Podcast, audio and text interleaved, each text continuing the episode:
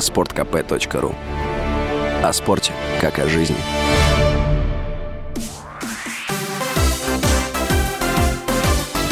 Новости спорта.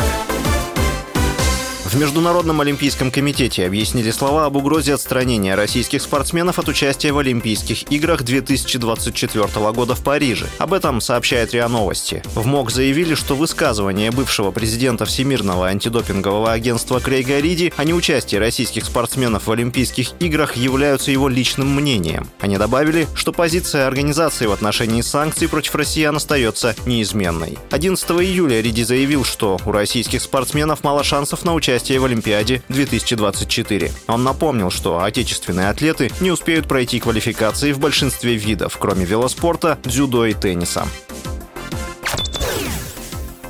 Российский нападающий Евгений Малкин подписал новый контракт с клубом Национальной хоккейной лиги Питтсбург Пингвинс. Об этом сообщается на сайте клуба. Новый договор заключен на 4 года на сумму более 24 миллионов долларов. Таким образом, средняя годовая зарплата Малкина составит 6 миллионов долларов. 35-летний Малкин выступает за Питтсбург с 2006 года. В составе команды россиянин стал трехкратным обладателем Кубка Стэнли. Форвард является воспитанником Магнитогорского металлурга.